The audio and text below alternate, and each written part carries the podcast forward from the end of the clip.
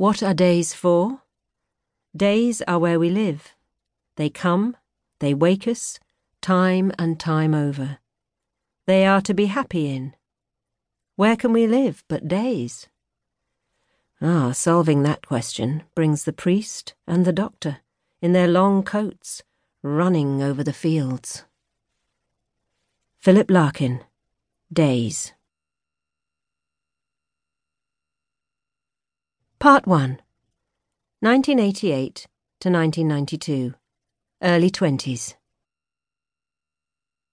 That was a memorable day to me, for it made great changes in me. But it is the same with any life. Imagine one selected day struck out of it, and think how different its course would have been.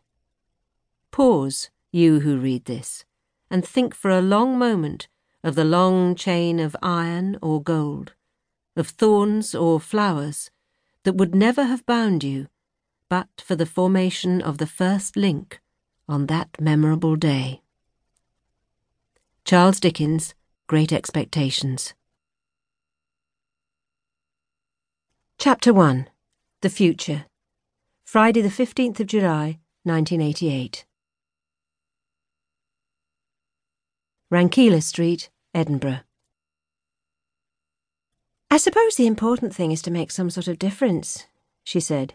You know, actually change something. What? Like change the world, you mean?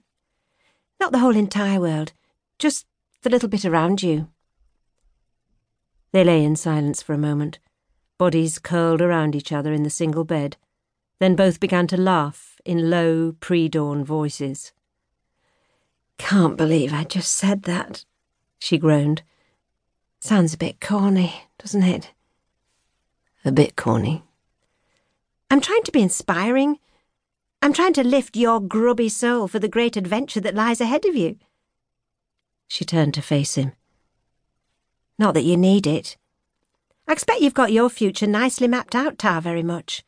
Probably got a little flow chart somewhere or something. Hardly. So what are you going to do then? What's the great plan? Well, my parents are going to pick up my stuff, dump it at theirs. Then I'll spend a couple of days in their flat in London, see some friends. Then France. Very nice. Then China, maybe. See what that's all about. Then maybe on to India, travel around there for a bit. Travelling, she sighed. So predictable. What's wrong with travelling? Avoiding reality, more like. Well, I think reality is overrated, he said, in the hope that it might come across as dark and charismatic. She sniffed.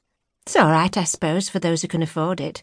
Why not just say, I'm going on holiday for two years? It's the same thing. Because travel broadens the mind, he said, rising onto one elbow and kissing her. Oh, I think you're probably a bit too broad minded as it is, she said, turning her face away. For the moment, at least. They settled again on the pillow. Anyway, I didn't mean what you're doing next month. I meant the future future, when you're. I don't know. She paused, as if conjuring up some fantastical idea like a fifth dimension. Forty, or something. What do you want to be when you're forty? Forty? He too seemed to be struggling with the concept. Dunno. Am I allowed to say rich? Just so, so shallow. All right then. Famous. He began to nuzzle at her neck. Bit morbid, this, isn't it? It's not morbid. It's exciting. Exciting. He was imitating her voice now, her soft Yorkshire accent, trying to make her sound daft. She got this a lot posh boys doing funny voices, as if there was something unusual and quaint about an accent, and not for the first time she felt a reassuring shiver of dislike for him. She shrugged herself away until her back was pressed against the cool of the wall. Yes, exciting. We're meant to be excited, aren't we? All those possibilities. It's like the Vice Chancellor said the doors of opportunity flung wide. Yours are the names in tomorrow's newspapers. Not very likely. So what? Are you excited then? Me? God, no, I'm crapping myself. Me too.